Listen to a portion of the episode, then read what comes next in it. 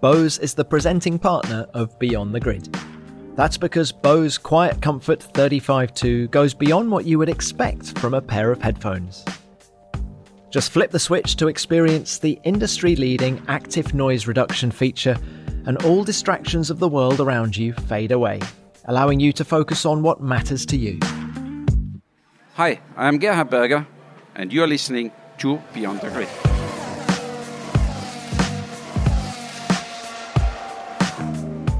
Hi there, it's TC here, and welcome to another episode. This time, I'm winding the clock back several decades because I'm chatting to a driver who lived through the hedonistic 80s and 90s. It was an era of outrageous cars, pioneering designs, and huge amounts of fun. And he also survived, which others didn't, and most notably his friend Ayrton Senna and his compatriot Roland Ratzenberger. It's F1's fastest ever prankster, Gerhard Berger, the man famous for chucking Senna's briefcase out of a helicopter, and what a life he's led. He's won, he's crashed, he's beaten the best drivers in the world in the same equipment, and he's raced for Ferrari. I caught up with him in Monaco, and it's fair to say he's mellowed a bit since our paths first crossed in 1996, but he's still got that mischievous twinkle in his eye.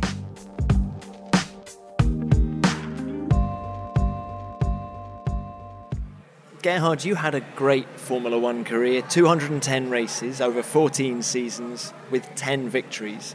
But more than that, you seem to epitomise 80s Formula One, for me at least. You were fast, you were daring, you were glamorous, you were fun, women loved you, even Bernie Ecclestone loved you. Would you agree with that? Well, I should have raised the money if it's like this. if, if you're telling the right things, then I sold myself too cheap only mistake. but is that how you look back on it? You, no, you know what? Funny that you asked me just now the question because this morning I was sitting together with Jean Alesi, with my old teammate, when we've been together in Ferrari, and I said, Jean, you know, we both we did not realize which nice life we had when we've been here Ferrari driver. We come in the last moment, we left in the first moment, instead we celebrate before, celebrate after. I mean, to have a life in Formula One, to be Ferrari driver, to be loved by the people, to have the talent to do well, to, it's just something very, very special. And I think you need to, to get a certain age to understand this. But obviously now I'm a lot of time in my bed and I say, well, I have to say thanks God to, to be in this situation. It couldn't be a better life. But Gerhard, how do you reflect on it all? Well, first, I mean, I come out from a small village with 14,000 people up in the mountains, and when I was a young boy, I, I, and I like to go, would like to go karting. My father didn't allow me. I didn't have the possibility. So I started racing with 21 year old, and everybody in my village said, "The idiot! What is he gonna do?" And suddenly I was sitting in Modena in Ferrari, and then, in McLaren, and then in uh, wherever, and suddenly things falls in my hand in a way that I just couldn't couldn't believe it. I thought I was so good. No, I was luck. you know, I was was really, and and and I'm very thankful about it. And I'm very thankful that first I survived because a lot of my colleagues didn't survive. Secondly, I had some success. Thirdly, I made good money, so I still can spend a good life. But m- the most important thing is I did my life long what I love to do. I'm still around in the sport and I still see the people who are always with me for many, many years. Uh, well, let's get one thing straight. It wasn't luck. You were a great driver, all those pole positions, but what were you doing until you were 21? Where, where no, was I, I, what know, direction was your life going? I, you know, you know, you know, I was a truck mechanic sitting in my in my workshop changing gearboxes and clutches of trucks and I said, yeah, this cannot be your life. You have to change something. This look how dirty you are, how heavy this thing is. Find something easier. And by the way, the money what you're making is also not good enough. So, so uh, I mean, I had a clear clear idea, but um, it was went from one extreme to the other. Yeah.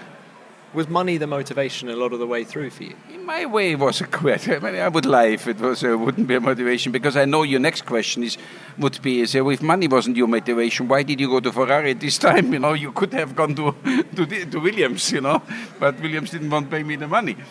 Uh, but I, I, I, tried, you know, I mean, I tried to take everything. I, I, I was maybe when I was with Ayrton or things like this, or Lewis, or they focus on one thing. Lewis maybe is a bad example. Lewis maybe is also trying to do everything, but uh, focus on, on one thing, just the success, just the moment, just the physical training, just get the result out of it. Me, I try to get the result. I try to, to not miss the party. Try to see if the if if if the people was nice looking in the party. I try to have a nice holiday. I try to make some money. So I try to capture a lot of things, and in some ways it worked out. The only small thing I'm missing at the moment is the World Championship. Well, you say you enjoyed yourself. The, the, all the trimmings that come with being a successful Formula One driver, but have you ever wondered what might have been had you taken it a little bit more seriously? Would, was there more pace in you if Well, you had? Difficult to say. I, I, I yes, I was wa- questioning myself sometimes, but I remember when I came to McLaren. Uh, at the time, I was together with Ayrton the Star. I was coming from Ferrari, winning the races. Ayrton was uh, just arriving in, in McLaren, coming from Lotus. And Ron Dennis says to me, Gerhard, you are a brilliant driver. You are really big natural talent, but you, you, we have to shape you. You are a diamond, but we have to shape you. You cannot use the curbs in the way you're doing. You need to be clean. You need to be... And obviously, I was listening, a lot of experience there. But was it the right way to listening? I don't think so. I just should stay like I've been, you know, using the curbs, sideways, whatever, because that was my natural instinct, that was my nature. And that's the same when, I, when you tell me if you would be just focused, if you would not go to the party, would it really make me more successful? I don't know. I doubt. Well, look, tell us a little bit more about Ayrton Senna. What was he doing differently in the car then that made him faster than you? Well, I think it wasn't a question of speed. It was a question of the package. Obviously, Ayrton had a big, big advantage to me. He started when he was four years old with karting, and he was he had already 400 races uh, uh, behind him when he started in Formula One. Where I started racing when I was 21. Obviously, I was with 24 already in Formula One, but uh, in total, I think I had about 40 races from zero to Formula One. So you never can get this experience back. So from this side, Ayrton was an extremely experienced guy. In combination with a lot of natural talent, in combination with a really good brain, he was a very switched on. He was a, a street fighter, Brazilian street fighter. And then he had a big ability to concentration. I mean, he had an extremely strong concentration.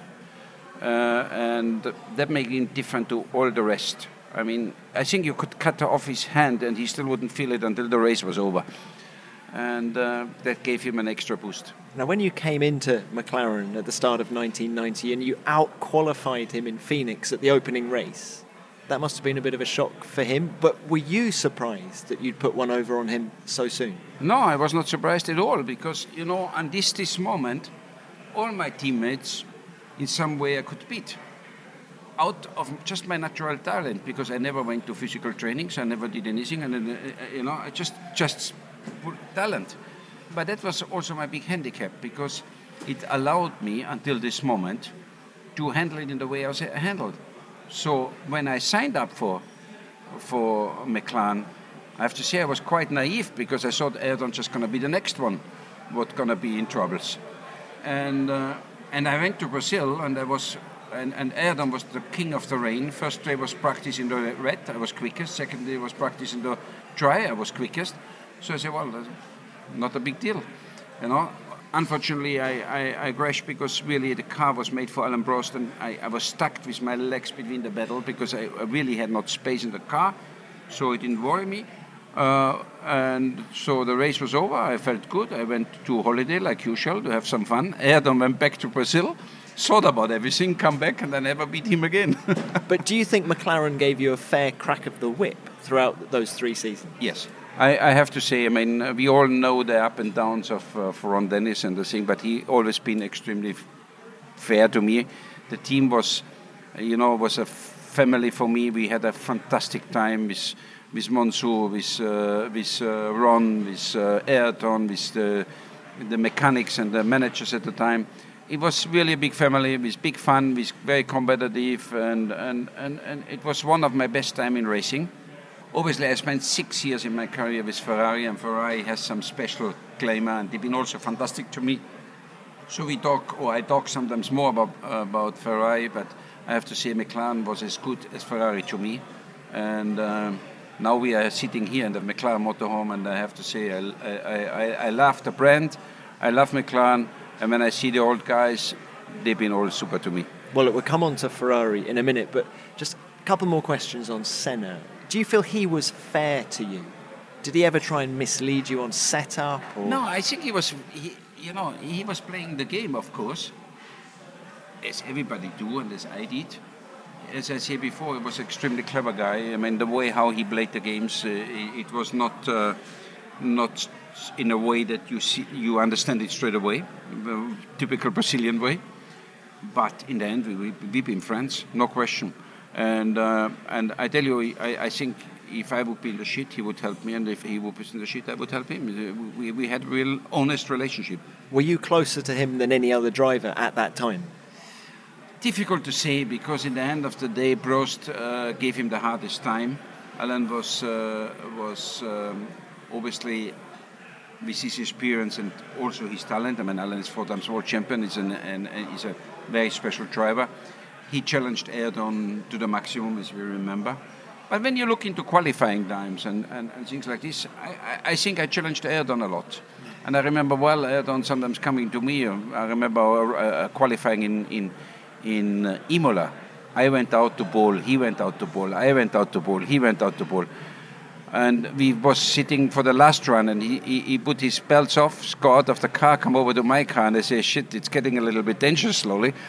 And I had a laugh, and we just go, uh, go for it. So we pushed each other very much, but in the end of the day, the result of Ayrton was better than my ones. He, he won the world championship. Now, what about the joking with Senna? Because part of me wonders whether that was your way of dealing with sitting alongside the best driver in the world, all the practical jokes. Was that your way of dealing with the pressure, or was that just Gerhard Berger? really, that just was myself, you know, it was just a time. I mean, sometimes now I even shake my head and say, well, was it the right thing to do? But at the time it was, you know, and we had you know, we had a tough sport. I had a very tough uh, competition in the team.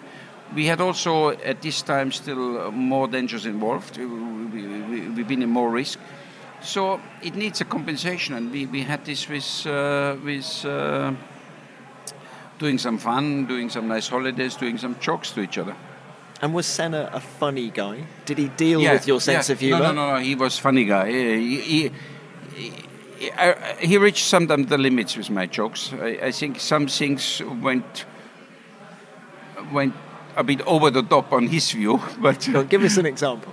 No, we we had we had every day something going on, and uh, and he just couldn't sometimes believe it. He just sit down, but it doesn't matter. I, I don't like to go back to this too much because you know it puts our our racing then a little bit in the shadow because in the end of the day we had extremely tough racing qualifying thousand over thousand horsepower cars no servo steering brakes whatever all shifting uh, one hand driving one hand shifting um, it was a time where formula one was maybe on his peak and and we managed these cars and we we raced wheel on wheel and i think that's what i like more to remember than than the jokes Okay, I think we have to touch on Imola 94 when we're talking about Senna.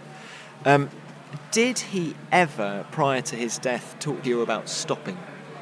Uh, after in Imola, after um, the accident of Roland of Ratzenberger, we meet each other in the morning, and uh, he said to me that uh, we need to get together because we need to to improve safety in the sport, and we fixed after this race to do something and, and, and to see how, how, how, we can approach it. Because we had the discussion already a, cu- a, couple of years before, and that's really, really sad story. When I had my accident basically on the same place than he had, and I just survived by, by lucky circumstance. And when I was in the hospital, Ayrton called me, and uh, and I said to Ayrton, I said, Ayrton, we have to do something with this wall. One day somebody gonna die in this wall. And uh, we met in the test after a couple of weeks later in Imola, and we walked from the beach to the to the place where I had my accident, and we looked how to remove this wall, and we see behind the wall is going a river, and we looked at each other and we said, nothing really we can do because uh, there's a river behind, and we walked back and we didn't do anything, and that was the place where Ayrton died. So it was in our hands already, and we didn't think at this stage about putting a chicane and slow it down. For us, was just can we move the wall, can we increase the runoff area, and we we did not react in the right way. And then there was another approach after Ratzenberger did, but then we couldn't step in again because Ayrton was in the next day but died. Why did you carry on after Imola? For me, it was straightforward. I went back and said, listen, is it already the right time for me to stop? I mean, we all know that this is the risk of our sport. We all know that this can happen. Um, but my career, the, the, the, I'm already over the middle of my career. Is it maybe now the right time to say, okay, bye bye? Or, or, or, or would I miss it too much and would I feel bad when I'm sitting at home and not racing anymore? So after one day, the answer was clear no, I couldn't. I just couldn't do it just couldn't give couldn't, up. Couldn't stop. Couldn't the drug give up of racing. Stage. Uh, yeah, maybe it's the drug of racing, or, or, or I still felt that I, I have still, still to be in the car. How did your attitude to danger change during your career? Because even, I think you're only a couple of races in, the end of 84, you had that road car accident, didn't you? Was that a wake up call for you? I mean, can you just tell us what happened? Because I think not very many people know what happened. No, the, the road car accident wasn't a wake up call for me, but it was a terrible accident. I got a call to go testing, I think, touring car somewhere or whatever in the evening. So I went to my quick to my office just to pick up my my suit and everything. And it was a road where no people go in the night. So I just drive back, maybe a little bit fast, but mm, and the guy what was drunk came out from a side road and crashed into my car and I flew through a breach. I flew out of the car because I had no seatbelt on at this time and I landed in a river and I broke actually my neck and uh, had bad head injury and I, and I was really very was very very close to die on this accident. I've been extremely lucky because as I said before no cars on this road in the night but there was a car behind me on this day and uh, they saved my life. And uh, when I was laying in the river, I couldn't move myself anymore because about the broken back. And these guys handled me in a very special way. And then they had infusions. I couldn't even say what, why the infusions was already there. Then the ambulance arrived, and this guy told to the guy from the ambulance, if you're gonna bring him up from the river in this way, he's gonna die. So they had to bring an airbed and things like this. Until I understood after there was two helicopter doctors from Germany on the motorway, hungry, and they say, let's go off from the motorway, let's find a restaurant. And that was where, some circumstance, the car behind me, and they had infusions in the car and everything in the car, and this basically they saved my life. That's an incredible story. Were you conscious throughout? Yeah, I was conscious. Uh, for a moment, I was unconscious, but then I was conscious, and I could tell them what I have, and they immediately understood that uh, I have a back injury and uh, that they cannot move me, otherwise the nerve were going to have a problem. So again, I mean, this was maybe my biggest luck in my life. And yet you were racing for Arrows the following no, season? No, at this time I didn't have an Arrows no. contract. I was just negotiating with Jackie. and I was basically in the hospital and the newspaper say, well, he's dead or half dead and never going to be back and whatever. And Jackie gave up a bit about me. He was very sorry, but uh, even if he was thinking to put me in his car uh, at this stage, he said, "Well, that's it. I take another, another driver." And uh, obviously, I, I, did everything to get out of the hospital to show Jackie that uh, maybe I'm gonna have a chance to be fit. And he took the risk, and he put me in the car, and, uh, and my career goes on. Before we crack on with the interview, let me tell you a little bit more about the Bose Quiet Comfort 35.2 wireless headphones. The QC35-2s are the product of nearly two decades of dedicated noise cancelling research by Bose. And what's really fantastic about them is that the inbuilt noise cancelling technology constantly changes and adapts to suit whatever environment you're in. You can adjust the level of noise reduction using the three different settings, which comes in very handy when I need to concentrate on a busy race day or when I'm traveling and I just need to kick back, zone out the background chatter, and listen to some music. The fact that they're wireless gives me the freedom to go about my business without getting tangled up in a web of cables. And there's the added bonus that they're optimized for both Amazon Alexa and Google Assistant, meaning they're hands free as well. So I can check the latest news or make sure I haven't forgotten anything on my to do list without lifting a finger. They're the ideal companion for a busy working day or just a lazy afternoon at home. And with up to 20 hours battery life, there's absolutely no excuse for you not to work your way through the Beyond the Grid back catalogue, is there? Now let's get back to that interview. Just, just to reiterate, you broke your neck and your back, and I- yet you were I broke- racing at the start of the following season. I, I broke my first vertebra, my second one. I had a head injury, I had a kidney injury, I, I had uh, basically everything what you You had it all what going you would on. not like to have. Yeah. But and funny also, I came to the hospital and they put me in and they, they always uh, try to see if I lose already the feeling in the legs and things like this because I would be paralyzed basically up until the nose. And then they came and said, well, we have two possibilities. We put you on plaster for the next six months, or we make an operation. What is a very critical operation because we have to open everything from the front on your throat, all the nerves going to the face and whatever, and have to screw together your back. That would mean you would recover much quicker. I say, okay. And there's another bad news. They say, I say, what is this? They say, well, it's the first time we're going to do this operation because we never, it's a very new version to do it, and, and, and we never did it until now. And you were the I guinea say, pig. So I say to them, I say, no risk, no fun, let's go on with it, you know. And, uh, and they did a great job and they screwed everything together. And, uh, and uh, I, I was, uh, three months later, I was in the race car. Any long term effects of no, that? I, that was uh, about three years ago. I got uh, a letter from the hospital, from the clinic, and they say, "Well, uh, Mr. Berger would love to see you because you've been our first patient where we did this operation 20 or 25 years ago, and we would like to see how you are going." You know, and I went there and I said, "Well, everything is fine." I think the neck is stronger than it was before because I had a couple of good accidents after and I never had a problem. Well, I was going to say, so when you hit the wall in Tamburello, yeah, yeah, the, the, it worked very well. The screws No worked. But what were you thinking actually? You- You've mentioned that shunt at Imola where I think it took 16 seconds for the marshals to get to you. You were on fire. What were you thinking? It's better to get out here because otherwise I'm in troubles. No, actually, I was unconscious at this moment. Uh, I, I remember everything until the impact, and I, I remember I remember going to Tamburello, and the right front lift up the wheel. When I turned in, I said, "Shit, what's happened here?" So I saw they have a puncture in the back. So I looked in the mirror and I didn't see it. Obviously, it was a broken front wing and the car wasn't possible to steer anymore and i had a very bad angle to the wall very straight on and i said i'm full of fuel i'm very fast this is not going to work out well and You had time to think of all of yeah that. yeah it's, it, it's unbelievable how the body switch in this moment it goes everything like slow motion you know i and when I was in the hospital, I thought the runoff area must be quite long and to, to get all these ideas. But when I saw it, I was shocked that this, the runoff area is very short and I still the brain uh, going so many strings through your brain and, and and short before the impact I say oh, well God it's better you put your hands away from the steering wheel and that's what I still did too. I put my hands on my shoulders and just wait for the big bang.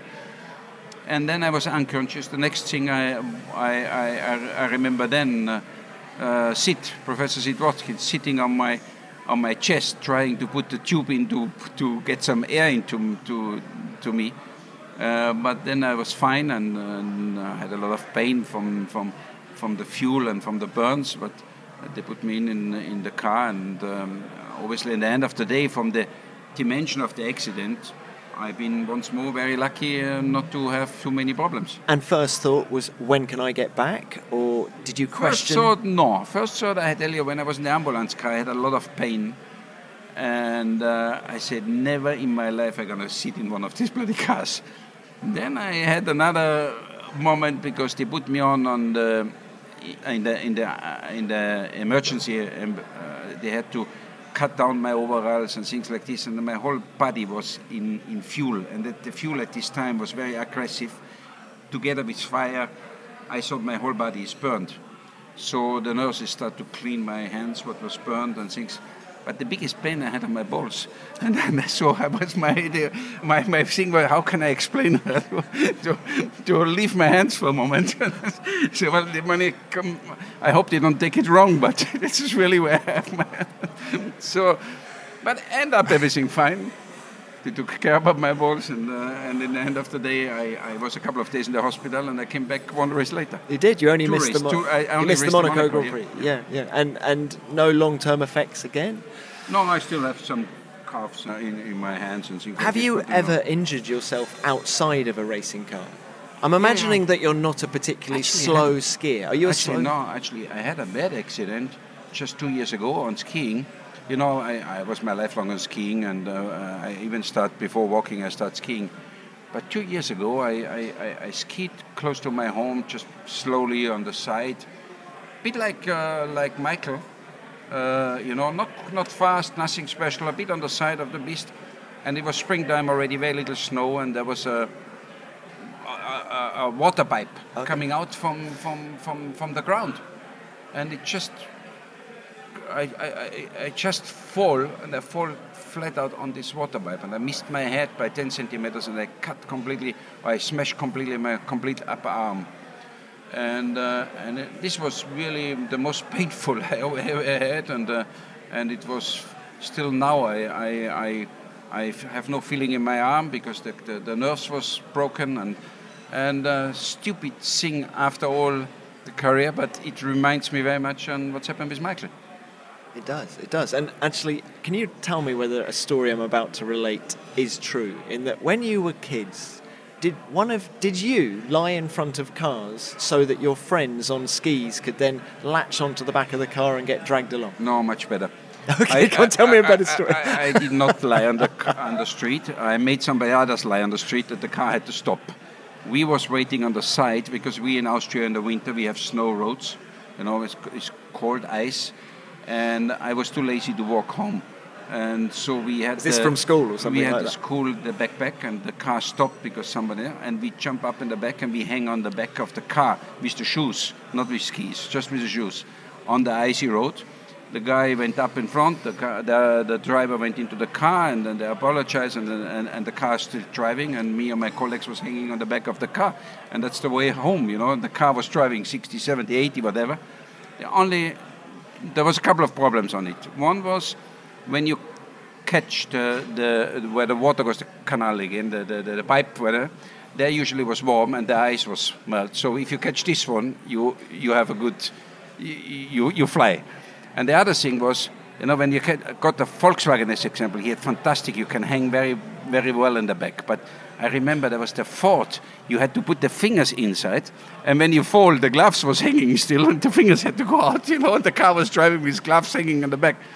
So this we used to do always in the winter, and it was it was good fun. Yeah. Good, happy days. You mentioned Ferrari. We have to talk about Ferrari as well, don't we? Six years, five wins.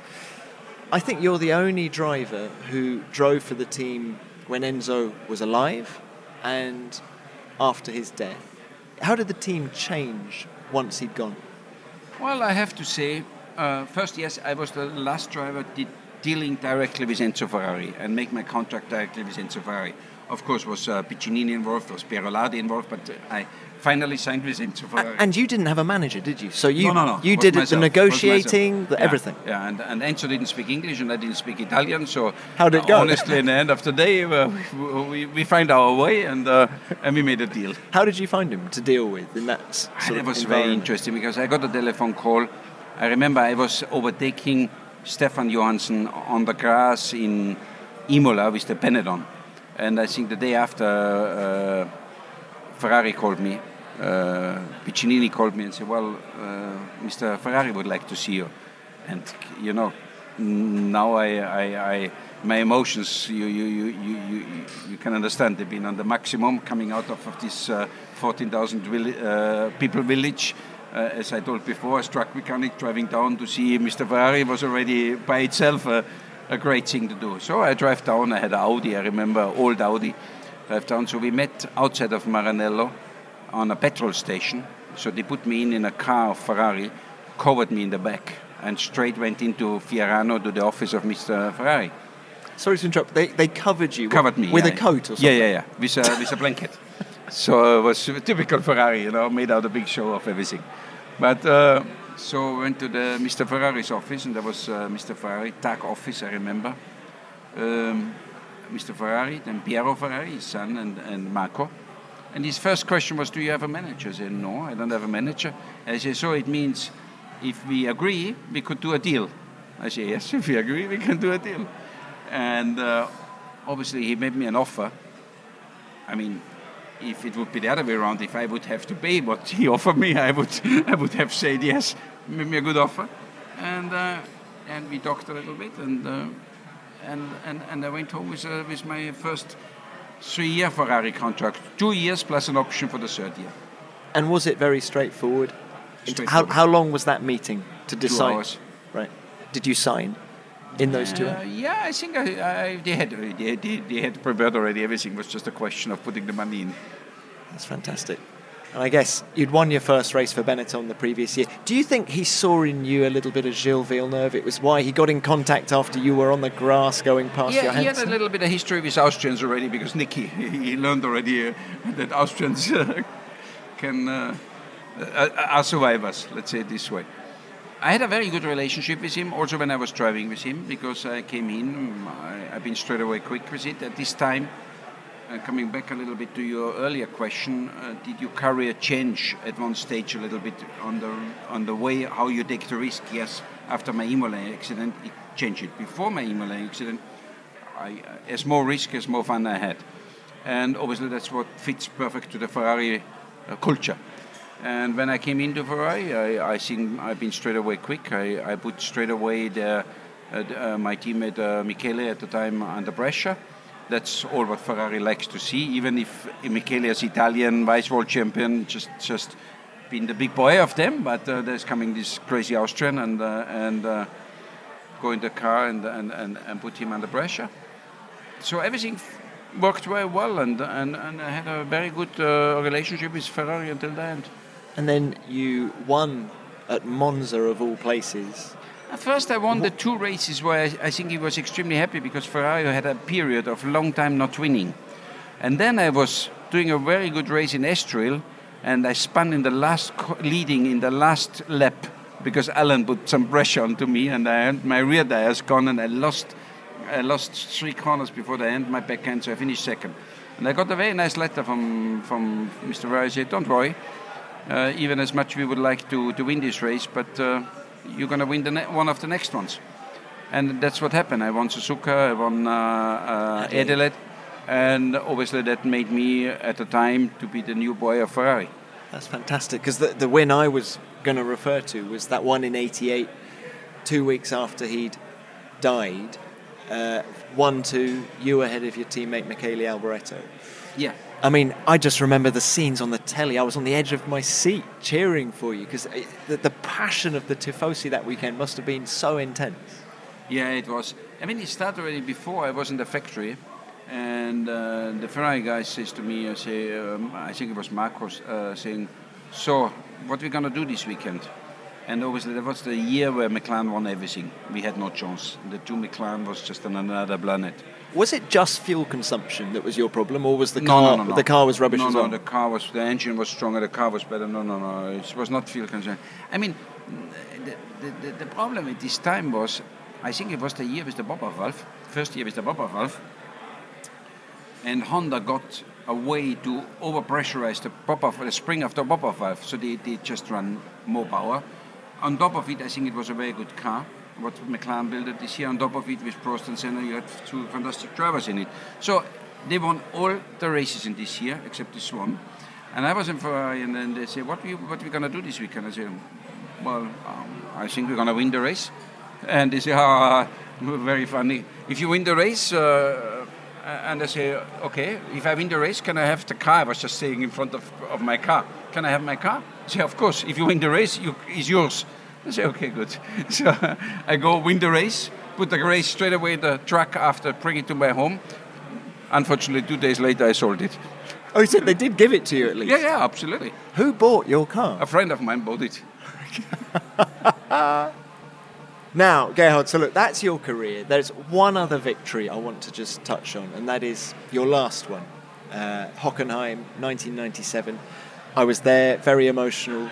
Uh, you'd missed the previous three races, just to give some background to the listeners. You'd missed the previous three races, you'd been ill, your father had died in the weeks previous, so you were mourning his loss, and you came back win, pole, fastest lap. Was that your best victory?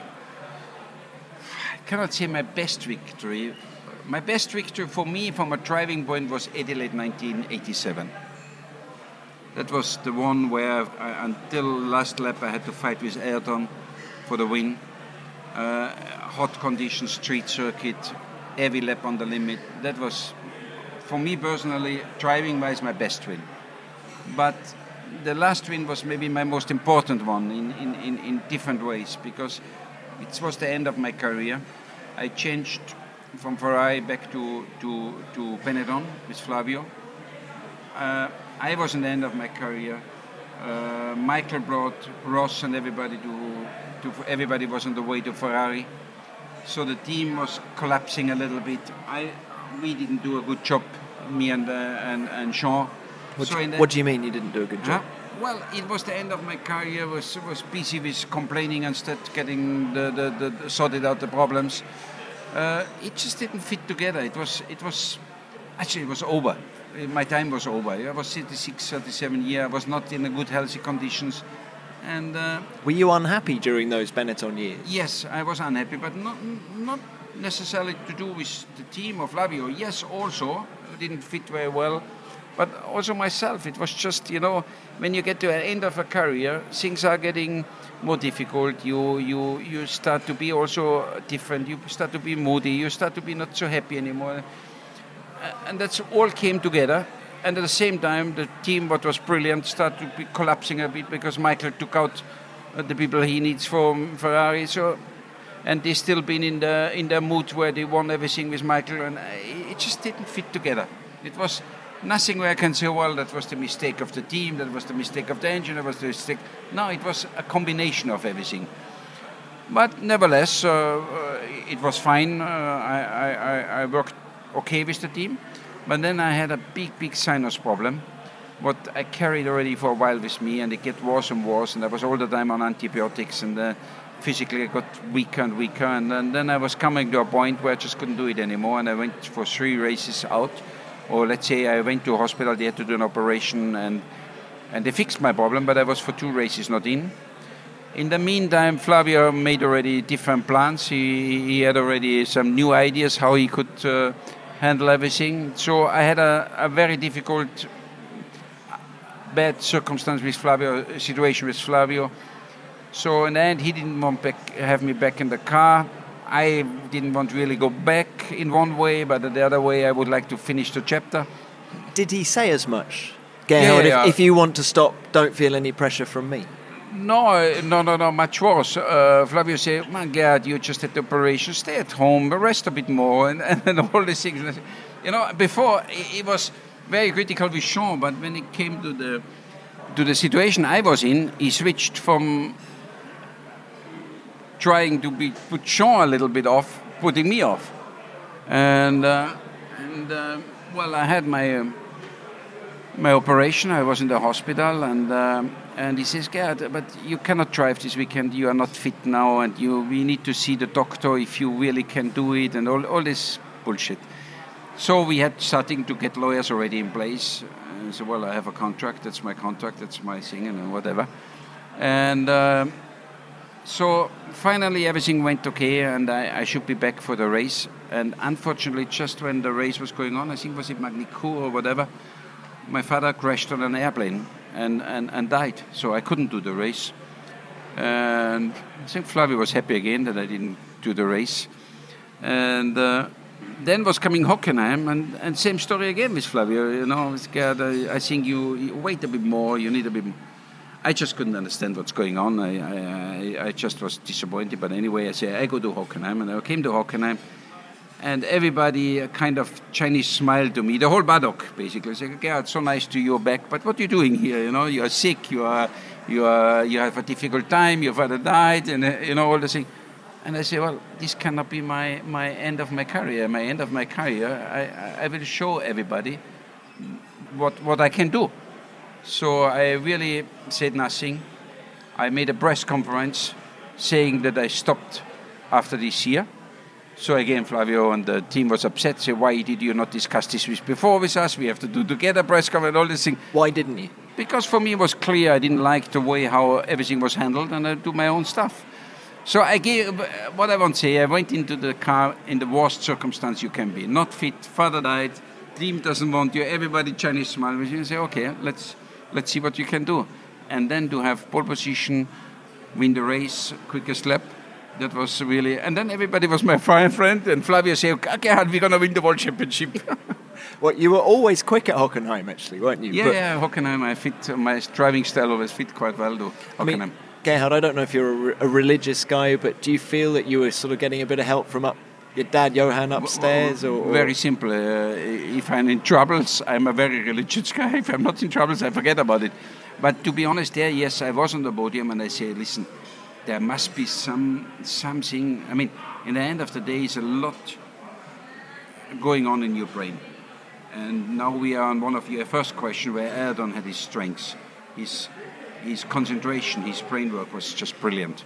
And here in Hockenheim, uh, my brain just said, Gerhard, you show everybody now what is in you, what you can do, what you're able to do. And that made my result. Do you feel your performance went to another level that weekend? Yeah, yeah. That, I, I, I, I activated everything I had in my body just to prove what I did. Now, Gerhard Solot, we're nearly at the end of this. It's Wonderful to speak to you, but um, if you had your time again, would you do anything different?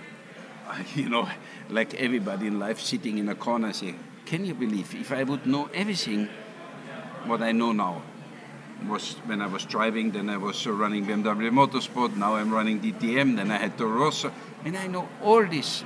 And I would be just 24, just jumping into arrows how much success you would have. Would you but be a faster driver knowing what you no, know? No, faster no. No, no, faster no. I, I, I don't think uh, you can be faster, but you would avoid just all the mistakes, and there was a lot.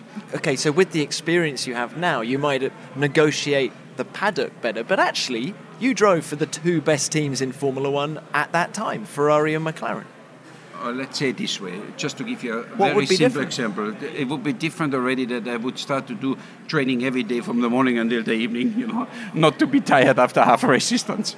So, so you would have taken it a little bit more seriously. Oh, that yeah, side. Yeah, yeah, yeah.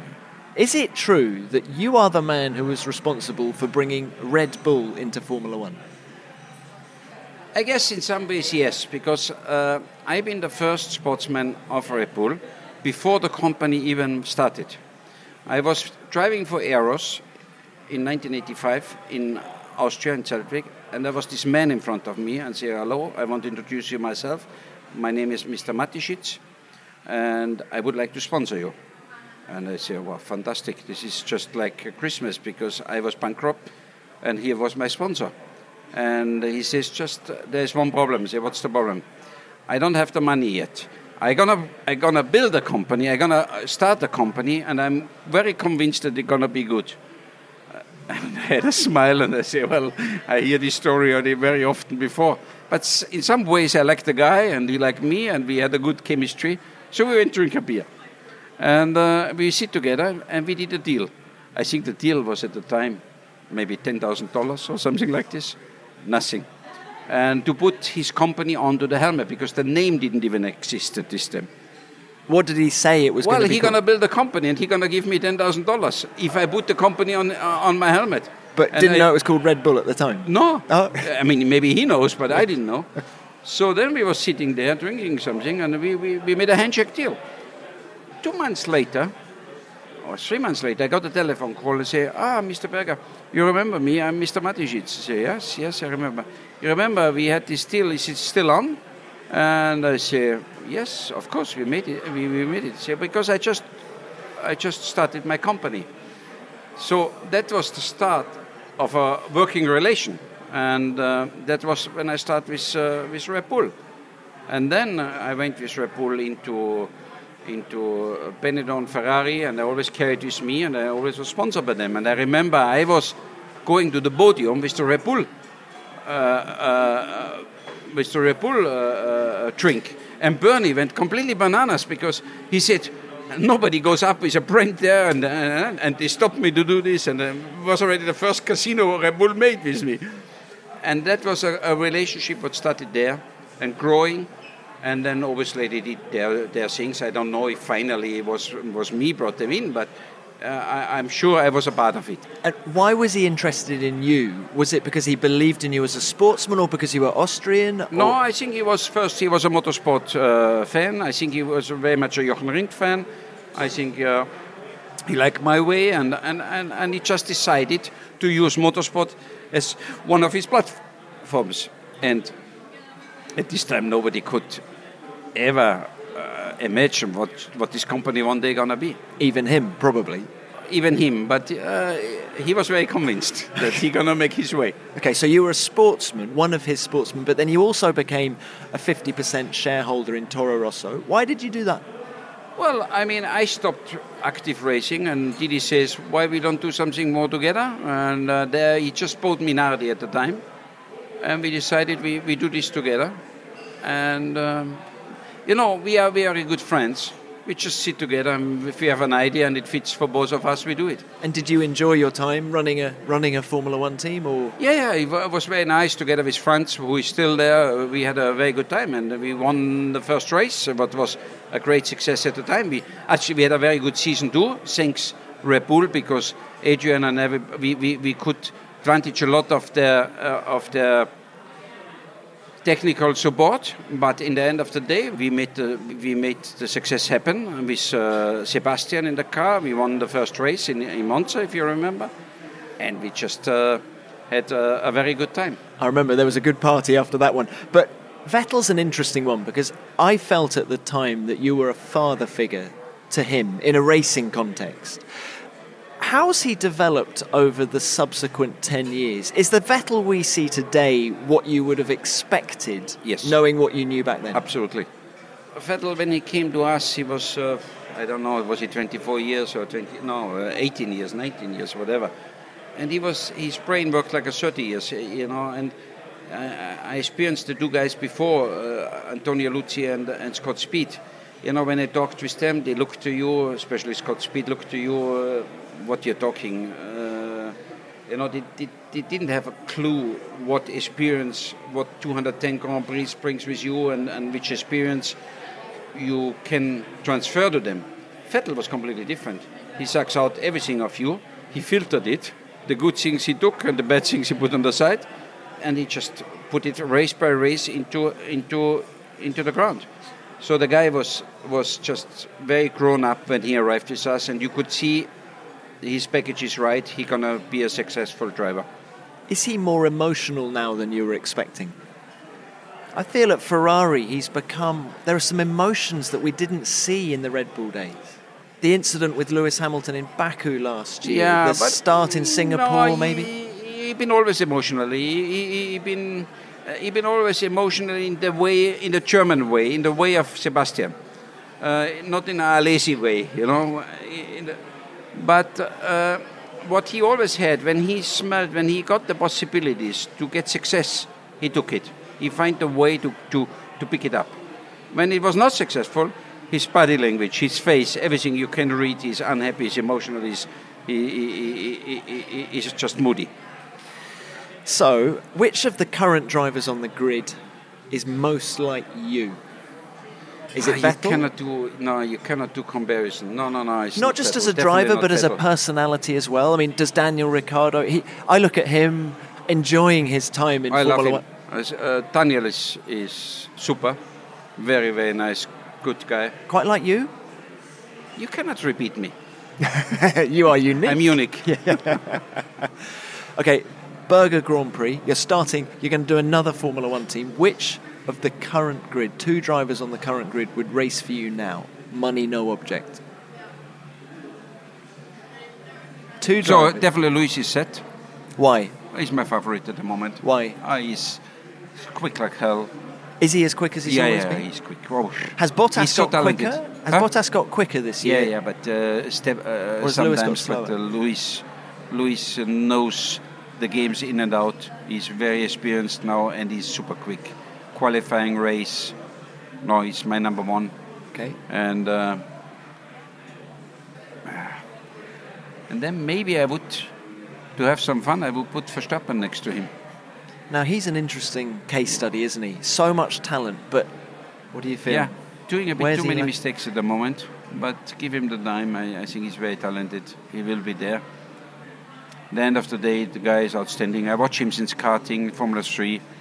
Uh, very, very competitive guy with a lot, a lot of killing instinct.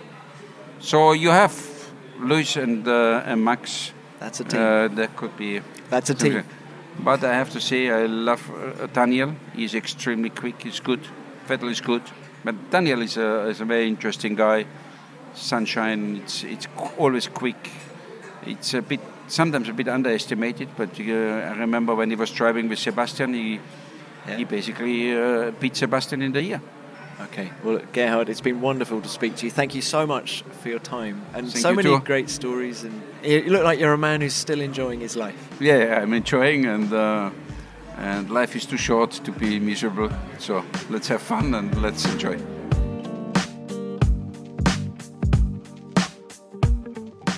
It's hard not to love Gerhard, isn't it? There's no rewriting of history, and it's great to hear him speaking with the perspective of time.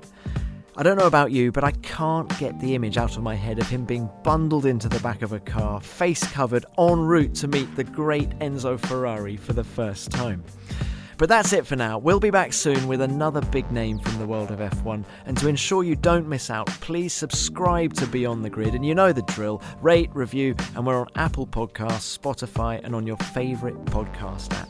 And if you want to get in touch, drop us a line using the hashtag F1 Beyond the Grid. And you cyberstalkers can reach me too at Tom Clarkson F1.